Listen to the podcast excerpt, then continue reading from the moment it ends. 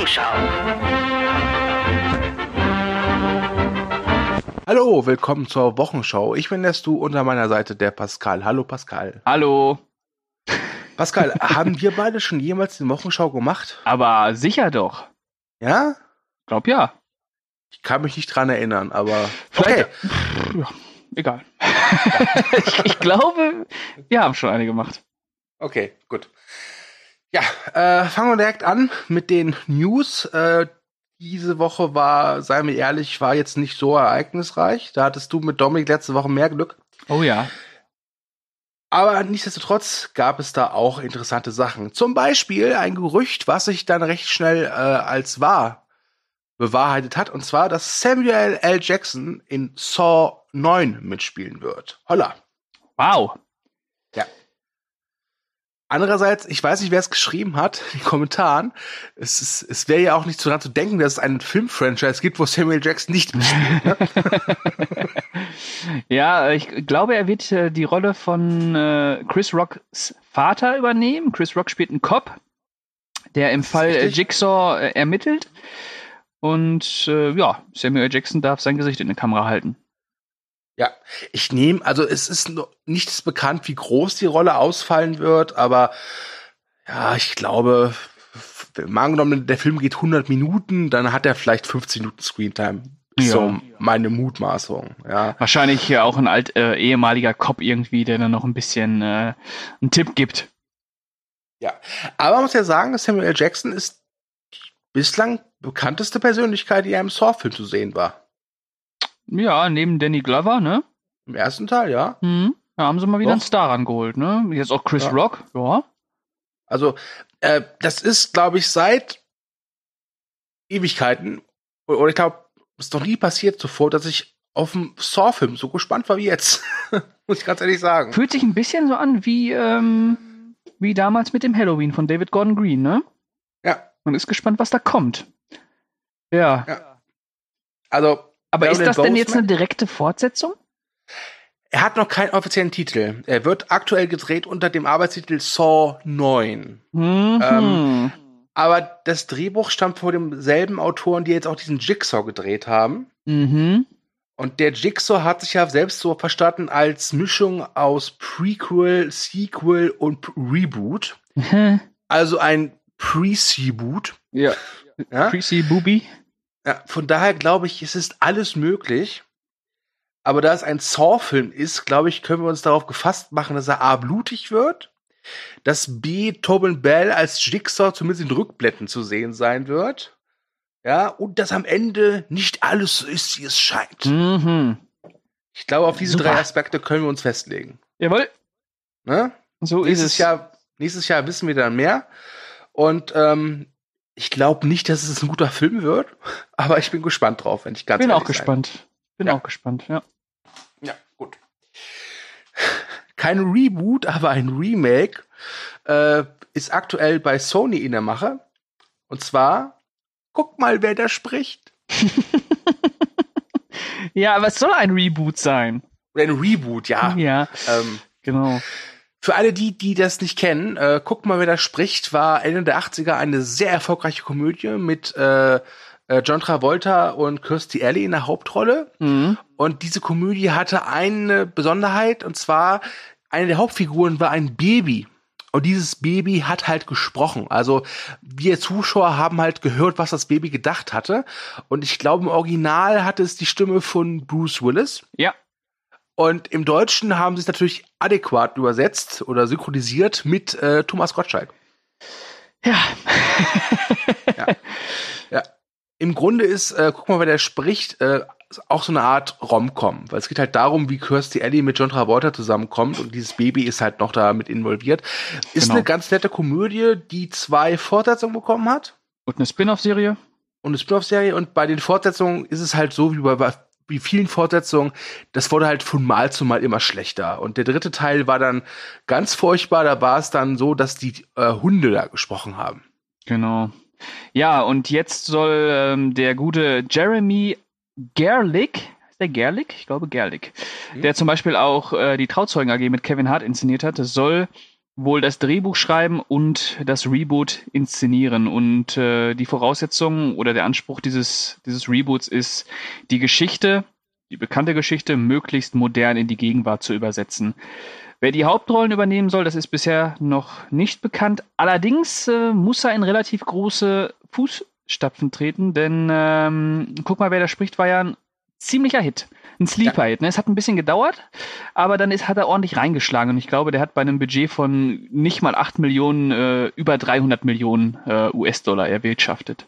Ja, es war das, das erste Comeback von John Travolta. Jo. Ja. Und äh, ich finde, der Film ist auch ganz amüsant. Kann man sich ich habe ihn noch nie gesehen. Oh, okay. Wird Zeit. Okay, ja. Äh, ja, also es ist jetzt kein Film, den man dringend gucken muss. Und ich glaube, der hat auch schon ordentlich Staub angesetzt. Ja, äh, aber. Äh, oh, ich glaube, der ist ganz niedlich. Für eine nette Nachmittagsunterhaltung ist der erste Teil echt, glaube ich, gut, gut brauchbar. Äh, den zweiten Teil habe ich gar nicht mehr auf der Uhr und den dritten Teil fand ich damals als Teenager schon scheiße. Also ich glaube, das wird sich nicht viel ändern. Ja. ja. ja. Gut. Gut. Weiter im Text. Ryan Reynolds gehört zum Cast von Red Notice, dem wohl bislang teuersten Netflix-Film aller Zeiten. Mm. Ich habe das Gefühl, dass bei fast jedem dritten Netflix-Film es heißt, es war der teuerste Film bislang. Ich glaube, die überbieten sich inzwischen jetzt immer wieder. Ja. Ich weiß, hast du da irgendwie Zahlen, wie teuer der sein soll? Nee, gerade nicht, leider. 130 ähm, Millionen. Ich weiß halt nur, dass, dass mich das schon ein bisschen überrascht hat, weil Red Notice ist der neue Zusammenarbeit von dem Rawson Thurber Marshall, oder wie er heißt, dem Regisseur von Voll auf die Nüsse oder halt eben auch Skyscraper. Central Intelligence. Äh, und mhm. genau, Central Intelligence. Und bei Red Notice spielt, äh, spielt auch Dwayne Johnson wieder mit. Mhm. Genau wie Gal Gadot. Und es ist so ein Agenten-Thriller, aber soll wohl mehr so auf Action-Komödie geeicht sein. Mhm. Und ich hatte also der, der Film ist schon lange so in der Entwicklung und es hat mich jetzt überrascht, dass sich Netflix den gekrallt hat, weil ich eigentlich dachte, dass es wird so ein schon ein Film, wo die Studios drauf hoffen, dass das vielleicht so ja so der Sommerblockbuster wird. Ja, der sollte ja eigentlich auch am 12. Äh, Juli, äh, Juni 2020 in die Kinos kommen. Und jetzt wird er wohl äh, 2021 äh, auf Netflix landen. Tja, und jetzt ist noch Ryan Reynolds dabei. Äh, übrigens äh, nicht der erste Netflix-Film für Ryan Reynolds, denn äh, er stand bis vor kurzem ja auch für Michael Bays Six Underground vor der Kamera. Und ich finde, das ist schon, ist schon so ein bisschen wahnsinnig. Also ich weiß doch, wie die Leute fast schon schockiert waren, als es hieß, der neue Will Smith-Film läuft exklusiv bei Netflix. Ja. Ja. Und jetzt hast du halt sowas wie Red Notice, wo du halt Ryan Reynolds, Gal Gadot und Dwayne Johnson drin hast. Hammer. Hammer. Das ist schon echt krass. Das ist eine Kampfansage. Das ist echt eine Kampfansage. Ähm, und das könnte ein vergnüglicher Film werden, gar keine Frage. Ich glaube, der könnte wirklich, der könnte nett werden, ja. Ja, ja. Der Six auf den Six Underground freue ich mich aber ein bisschen mehr. Ich will wissen, was Michael Bay mit kompletter künstlerischer Freiheit da veranstaltet. Ich sag dir einst, Netflix wird nur für Six Underground einen Button integrieren, den du drücken kannst bei Zeitlupenszenen, damit das Geschehen in Normalzeit abläuft, glaube ich. Geil. Ja, dann kannst du dir selbst aussuchen, wie lange der Film gehen soll. 80 Minuten oder 160.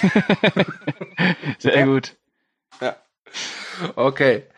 Kommen wir mal zum anderen Projekt. Äh, und zwar Sherlock Holmes. Teil 3 ist mhm. seit Ewigkeiten irgendwie in der Entwicklung, in der, in der Development Hell. Mhm. Äh, Schuld daran war unter anderem auch Robert Downey Jr.'s äh, Terminkalender, der ja jetzt aktuell wohl ein bisschen mehr Freiraum hat. Wir verraten nicht, warum das so ist, aber man kann es sich denken. ja. Und äh, ja, der Rocketman-Regisseur Dexter Fletcher soll jetzt Sherlock Holmes 3 inszenieren, was durchaus überraschend ist, denn bislang war eigentlich nie gez daran gezweifelt worden, dass Gary Ritchie auch den dritten Teil inszenieren wird. Schade, schade. Also ich äh, muss sagen, ich mag äh, den ersten Sherlock Holmes äh, von ihm ganz gerne. Den zweiten den müsste ich noch mal gucken. Den habe ich aber eher als enttäuschend auf dem Schirm. Aber mhm. ich äh, fand das immer ganz angenehm, wie Guy Ritchie diese Blockbuster-Filme äh, inszeniert und vor allem beim ersten Sherlock Holmes auch noch so ein bisschen seine eigene, seinen eigenen Stil mit eingebracht hat. Äh, ich will jetzt nicht gegen äh, Dexter Fletcher schießen. Ich habe den Rocketman nicht gesehen und den Eddie the Eagle, den fand ich sehr schön. Ähm, bestimmt ein guter Ersatz. Ähm, Aber schade, ich hätte gerne noch mal so ein, so ein vielleicht sogar so ein, so ein Trilogieabschluss von Guy Ritchie gesehen. Aber ich denke mal, Guy Ritchie ist jetzt äh, von Disney so eingespannt, dass der Aladdin 2 vorbereiten muss.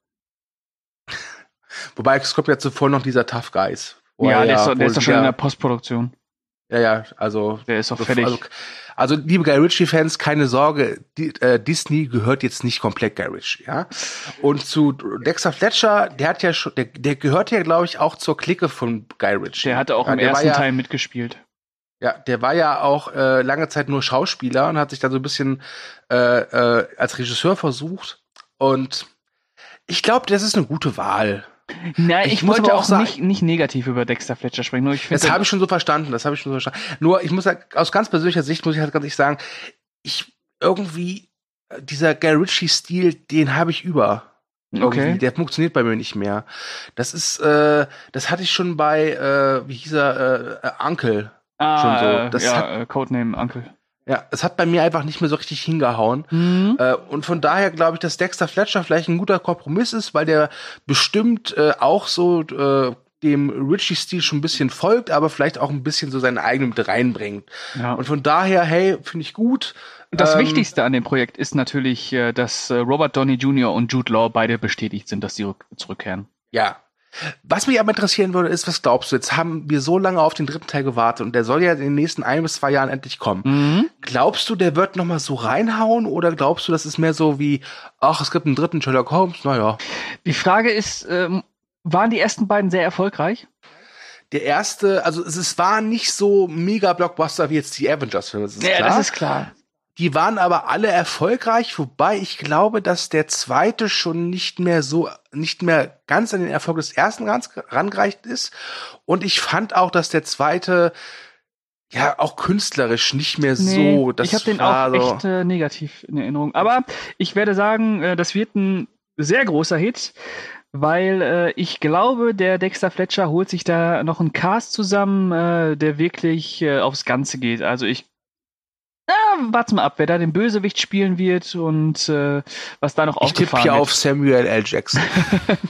ich tippe ja irgendwie auf.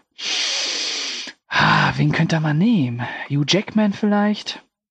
Das wäre interessant. Hugh Jackman als Bösewicht und äh, Taron Egerton spielt wahrscheinlich auch noch mit. Ja, was, oder Jode, Rami Malek Jode. ist auch noch dabei. Ja. Der, der wird auch nicht auffahren. Der wird auch nicht auffahren. Ja. Das wird auch nicht scheppern, okay. das wird scheppern. Ja. Weißt du, was auch scheppert? Sag es mir. Mein Herz, wenn David Fincher ein neues Projekt anguckt. Meins auch. Du hast ja mit dem werten Max vor kurzem her äh, herausgefunden oder wolltest herausfinden, was ist denn David Finchers schlechtester Film? Mhm. Ja, und äh, zum Glück kommt bald ein neuer hinzu, denn äh, World War Z 2, endlich mal ein schlechter Film, ja. Denn World War Z 2 ist ja nichts geworden. Leider. persönlich jetzt, ja, finde ich hier nicht so schlimm. Aber David Fincher hat jetzt endlich sein neues Projekt angekündigt. Mhm. Pascal, ja. Du kleiner, du sexy Hengst. ja, du kleiner Fincher-Fan. Sag uns bitte, was ist das für ein Film? Ja, das wird ein Biopic für Netflix werden, in dem sich äh, David Fincher ähm, um den Co-Autor von Citizen Kane, der Herman J. Mankiewicz, Mankiewicz, Mankiewicz, Manky halt, äh, beschäftigt. Und äh, das Drehbuch stammt von äh, David Finchers Vater welches oh. äh, David, der Vater, ich weiß gerade gar nicht, wie er hieß, Howard, Howard Fincher, Journalist, äh, kurz vor seinem Tod verfasst hat. Und ähm, dem wird sich David Fincher jetzt annehmen. Es wird ein Schwarz-Weiß-Biopic werden. Und ähm, den Mankey, also um den Autor, um den es geht, wird Gary Oldman spielen. Hm. Ich bin ehrlich, Samuel L. Jackson fände ich besser. Aber das klingt doch schon ziemlich geil. Ja, ich sag mal, äh, da kommt der erste Oscar für David Fincher. Ja. Wäre meiner Zeit. Mhm. Ja. Freue ich äh, mich sehr drauf. Freue ich mich ja. wirklich drauf. Also, super. Weißt du, ob ich mich freue? Sag es, ich weiß es, glaube ich.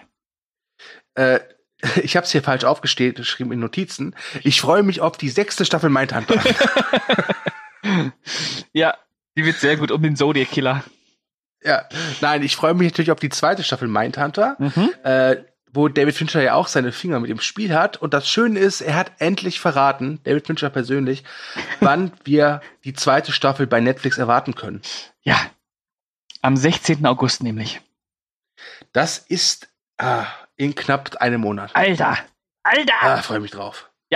Im Mittelpunkt wird der, der sogenannte BTK-Killer stehen äh, oder Don Dennis Rader, ähm, ein relativ bekannter Serienkiller. Und äh, das Spannende aber an der Serie wird natürlich auch sein, dass Charles Manson auftritt.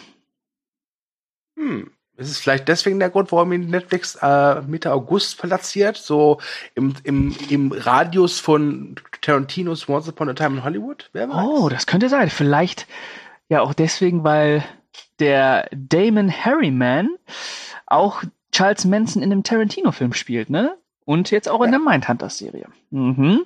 Ah. Also, ich muss ehrlich sagen, äh, scheiß auf Charles Manson, es ist mir vollkommen egal, ob, ob der jetzt Manson mit da, äh, mit da drin ist oder Samuel L. Jackson. ähm, wobei Samuel L. Jackson wäre natürlich schon geil.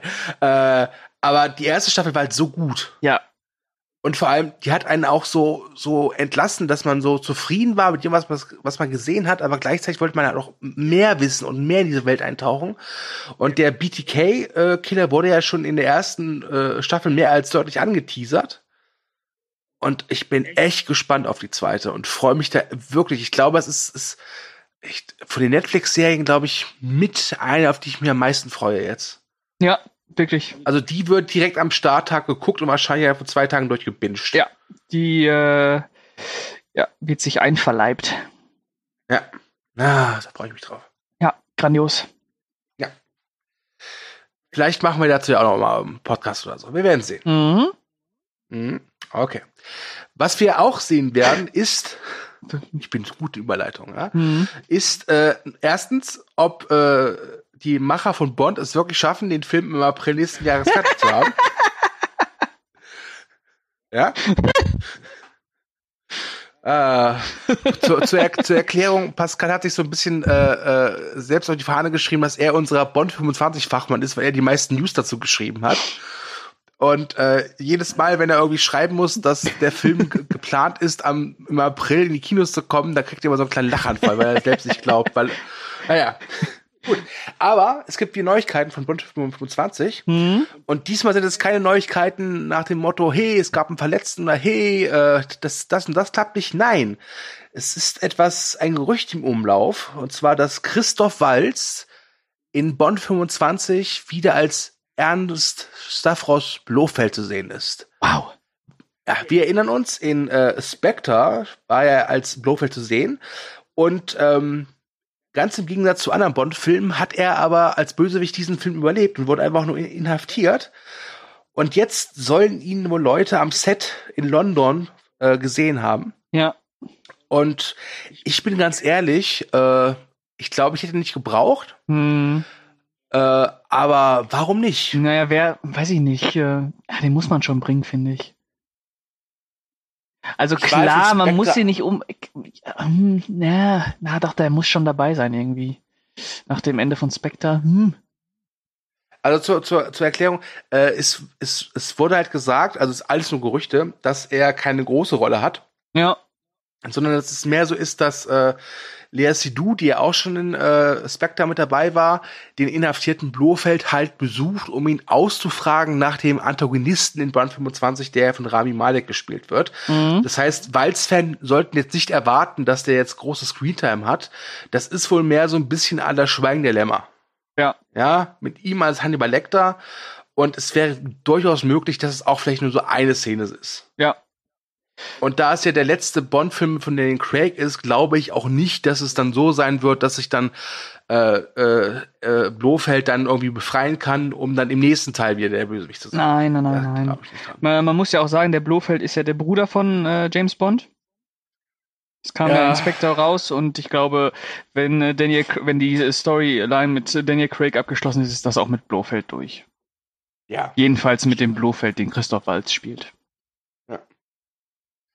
Ach, ich werde es nicht vergessen, diese ganze Promotion-Tour bei Spectre, wo wir immer gesagt haben, nein, nein, ich spiele nicht Blofeld. Aber der Film heißt so wie die Geheimorganisation von Blofeld. Ja, aber ich bin nicht Blofeld. Nein, nein. Und dann so, übrigens, ich bin Blofeld. Ach was. ja, genau. ja, gut. Damit war es das mit den News. Mhm. Und du hast gegähnt, das ist ein gutes Vorzeichen, ein passendes Vorzeichen. Mhm. Denn jetzt reden wir über die Kinostarts der Woche und die sind echt nicht so aufregend. Warum denn nicht? Da haben wir doch also, einen wir Film von Danny Boyle. Ja, das, das stimmt. Äh, wir haben auch einen Film von Thomas Winterberg. Boah. Ähm, insgesamt haben wir vier Neustarts, die wir, äh, wo wir eine Kritik zu haben. Mhm. Und die beste Wertung ist eine 5. Oh. Alles andere sind Vieren. Also, das ist keine gute Woche. Nee. Und sehr schade, dass der Danny Boyle nix geworden ist, ne? Ich habe mir jetzt auch gesehen und der ist leider nix. Leider. Ja, Wirklich, tut mir in der Seele weh. Hört man auch immer vermehrt. Ja. Naja. Unser Golden Arrow hat ihm jetzt nur vier, vier Punkte gegeben und ich schließe mich da leider Golden Arrow an. Ja. Leider. Glaube ich. Äh, hat auch wirklich mein Interesse an dem Film sehr, sehr schwinden lassen. Ja. Ja, der äh, zweite Film, der startet, ist Electric Girl von Ziska Riemann. Äh, keine Ahnung, was es ist, aber äh, Golden Arrow hat ihn auch gesehen und vergibt auch nur vier Punkte. Das heißt ja dann auch schon mal, äh, muss man nicht gesehen haben anscheinend. Ja, es geht wohl in dem Film um so eine Poetry-Slammerin, die sich in so eine Traumwelt flüchtet. Ja. Naja, okay. Aber beim dritten Film, Pascal, da wirst du jetzt hellhörig, denn es geht genau um das, was sich interessiert, nämlich ökologische Landwirtschaft. Mm, ja. Äh, unsere große kleine Farm. Eine Dokumentation von John Chester. Vier Punkte, geschrieben von unserer Lieder. Gucke ich mir definitiv nicht an. Ich, ich, muss gestehen, ganz ehrlich, selbst wenn sie neun gegeben hätte, hätte der für mich nicht interessiert. muss ich jetzt leider sagen. Ja. Aber welcher mich ja durchaus interessiert, ist der Kursk von äh, Thomas Winterberg um das gleichnamige, sehr bekannte U-Boot äh, und äh, dessen Katastrophe. Aber Stu, du warst auch nicht angetan. Fünf Punkte, Durchschnitt, muss man nicht gesehen haben. Kann man gucken, muss man nicht. Ja, genau, das ist so. Trotz Matthias Schweighöfer in einer der besten Rollen. schade. Ja, ist wirklich schade. War wieder ein Thomas guter U-Boot-Film. Ah, ja, war aber leider nix. Nee. Aber ich sag mal so, vielleicht wird nächste Woche besser. Da startet ja der neue Chucky und der neue König der Löwen. äh, ja, natürlich. Okay. Aber vielleicht sollte man nicht jetzt nicht die Gegenwart des Kinos behandeln, sondern die Zukunft Oha. des Kinos mhm. mit Trailern. Mhm. Äh, und die Trailer der letzten Woche waren irgendwie jetzt auch nicht so herausragend, oder? Nee. Nee. Also. So, so, was, so ein richtiger Knaller war leider nicht dabei, wie das Mulan-Ding, was so unerwartet aus dem Nichts auf einmal kommt, ne? Ja. ja. Also wir haben drei Trailer und einen Teaser für euch rausgesucht. Das erste ist kein Kinoproduktion, das ist eine Netflix-Produktion. Das ist eine Serie, die heißt Skylines. Mhm. Da gab es jetzt den ersten Teaser zur ersten Staffel. Genau. Und ich muss sagen, ich habe es mir angeguckt, den Teaser, und es gibt eine Sache, warum ich Skylines definitiv mal angucken werde oder mal reinschauen werde. Das ist Edin Hasanovic. Genau. Aber ansonsten sah das für mich aus wie so ein recht beliebiges Vier-Block-Strip-Off. Ja, das sieht so ein bisschen aus. Also Netflix hat ja schon zuletzt versucht mit Dogs of Berlin so ein bisschen äh, vier Blocks äh, ähm, Stimmung abzugreifen, hat ja nicht funktioniert. Wurde ja. Ja, also Dogs of Berlin war furchtbar. Ach, Do äh, Dogs of Berlin, ja. Genau, äh, der ordentlich, äh, wurde ordentlich ver äh, verrissen, aber ja. Hm, Mal sehen, jetzt haben wir aber immerhin Edin Hasanovic. Also der ist Grund genug, sich das auf jeden Fall mal anzuschauen. Ob das äh, gut wird, das will ich nicht sagen, aber mal schauen. Man muss ja auch sagen, dass äh, vier ja. Blocks eine dritte Staffel erhält. Ja. Und das wird die letzte sein. Ja, man muss auch dazu sagen, dass die zweite Staffel ja schon ordentlich Federn gelassen hat. Ja, aber die war immer noch recht ordentlich. Ja, aber dieser Hype hat halt auch komplett nachgelassen, ne? Ja. Aber hey, vielleicht wird Skylines richtig, dope. Startet ja? am 27. September übrigens. Ja. Ja, passt doch. Auf Netflix. Ja. Ein Tag vor Midsommer. Sechs Episoden. Ein nach Tag nach äh, Midsommer. Nach Midsommer. Ja, äh, sechs Episoden, a 50 Minuten. Äh, ja, schauen wir mal. Läuft. Schauen Läuft. wir mal. Ja, da geben wir mal eine Chance. Gut, Zweiter, zweites äh, im Trailer-Bereich ist ein neuer Trailer zu Maleficent 2 oder wie er im deutschen Land heißt, Maleficent, Mächte der Finsternis. Mhm. Ähm, ja, äh, ohne das jetzt, ohne den Film gesehen zu haben, aber ich fand der Teaser oder der Trailer sah halt echt öde aus. Juckt mich auch kein Stück.